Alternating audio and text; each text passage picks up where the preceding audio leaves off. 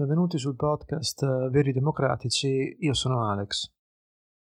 Ieri c'è stata la manifestazione per la pace a Roma e una manifestazione a Milano invece in qualche modo opposta quella appunto di Roma che invece va detto ha goduto per una partecipazione numerica incomparabilmente maggiore. Io volevo partire da questo per eh, approfondire e delineare ulteriormente osservazione filosofica che peraltro abbiamo già cercato di fare su questo podcast. E si tratta, è bene dirlo subito, di osservazioni di stampo prettamente antirelativistico. Perché? Perché abbiamo più volte notato, e in questo caso mi sembra proprio che ci sia stata un'applicazione pressoché integrale del, del paradigma, che bisognerebbe quando si fa un giudizio su gli altri, sui movimenti, sul, sulle posizioni altrui,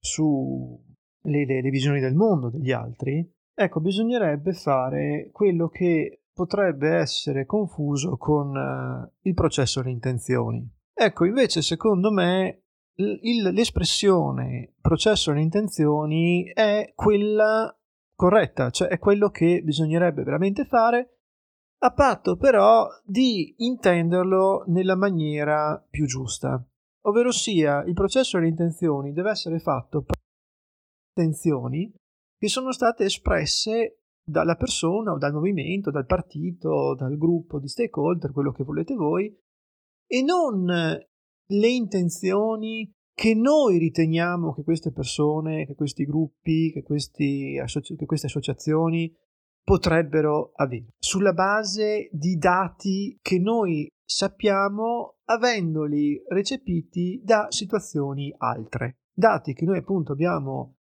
in, me- in mente perché li abbiamo visti in altre situazioni, da lì nella situazione in oggetto, nel tentativo quindi di capire qual è la hidden agenda, no? Il, le intenzioni nascoste di, di, di coloro che abbiamo davanti. Ecco, siccome questa cosa qui è complottismo e una gran parte della platea di, di, di intellettuali, di, di scrittori, di, giornalisti ritiene che il complottismo sia un qualcosa assolutamente da non fare, pena la gogna pubblica, allora noi ci atteniamo momentaneamente a questa e quindi non facciamo i complottisti.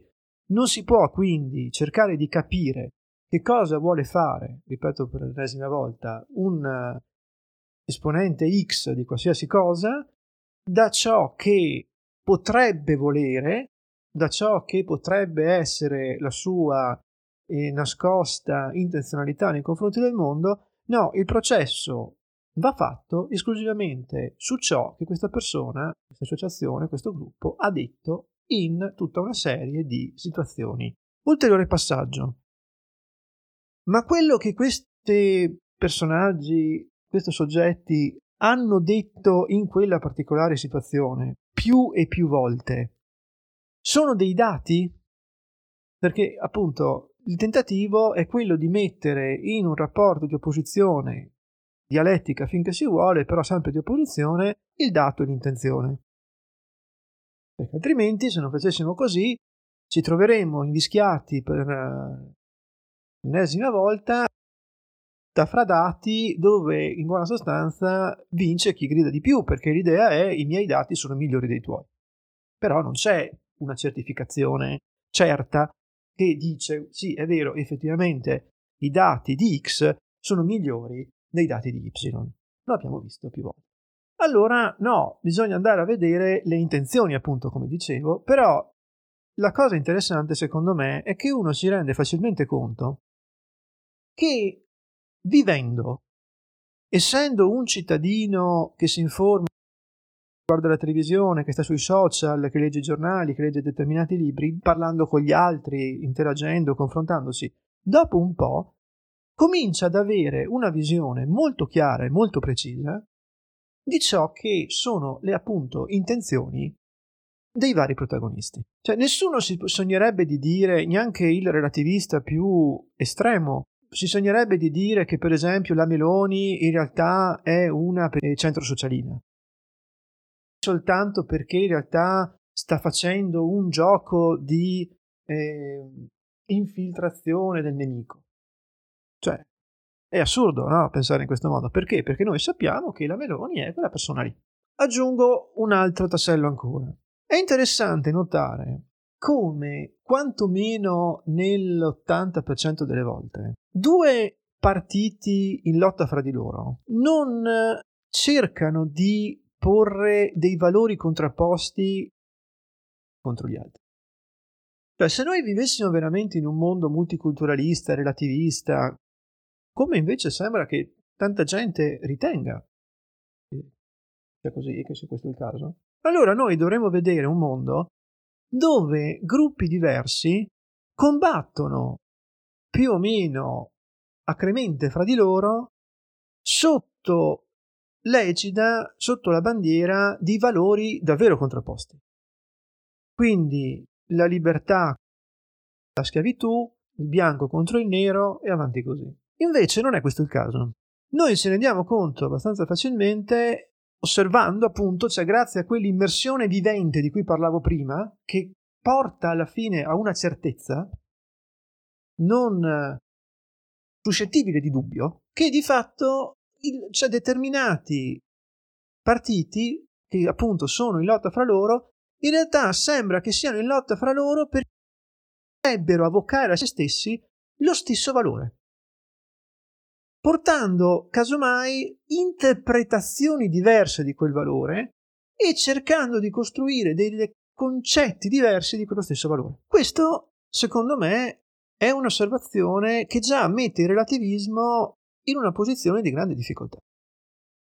Perché se in ultima analisi ciò a cui si tende è vero che sono cose diverse, ma questa cosa diversa è comunque etichettata allo stesso modo, e anzi vince chi interpreta in maniera più convincente e più coerente quel determinato, il significato di quel determinato valore, neanche quel determinato valore, ma il significato concettuale di quel determinato valore, allora è ovvio che qui la domanda è, ma perché quei valori e non altri? Cioè mi sembra chiaro che qui esista la presenza nella scienza umana di determinati valori etichettati con determinate parole a cui tutti noi reagiamo in maniera positiva e correlativamente ci sono determinati valori e determinate parole a cui noi reagiamo in maniera negativa. Vince non chi riesce a convincere gli altri che, quelle, che le parole connotate negativamente siano in realtà, o i valori connotati negativamente siano i valori invece da accettare, ma vince chi riesce a mettere sotto il valore che tutti connotano positivamente le proprie intenzioni. Questo, secondo me, ha quindi una grande chiarezza. Perché, attenzione, è per quello che parlavo prima di, ancora una volta, di immersione vivente nella società e nel mondo. Perché giorno dopo giorno, anno dopo anno, i vari attori di questo gioco iniziano anche a scoprirsi. Ci sono magari momenti di stanchezza, ci sono momenti dove si è e quindi in buona sostanza iniziano a venire fuori quello che davvero si intende con quel particolare concetto, con quel particolare valore. Cioè si comincia a vedere che sotto l'ombrello di quel valore ci sono delle cose che effettivamente non dovrebbero far parte di quel valore stesso. E quindi la logica, l'armatura concettuale logica di quel valore inizia ad avere delle difficoltà di tenuta. Questo non significa che quel valore, per quanto intrinsecamente o al limite del non possa vincere, attenzione, perché in realtà è vero che ci sono persone che sono attirate da dei non valori. E questi qui potrebbero anche essere tranquillamente la maggioranza. Però è interessante vedere che comunque si cerca di raggiungere quell'etichetta lì.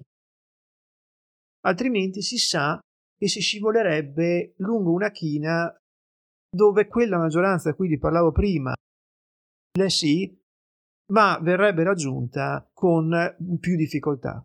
Mi pare che valide che, si, che possano essere, non voglio dare giudizi, le manifestazioni di sabato 5 novembre questo paradigma che sto cercando di spiegare si sia verificato nella sua proprio totale integrità e chiarezza. Grazie per l'attenzione.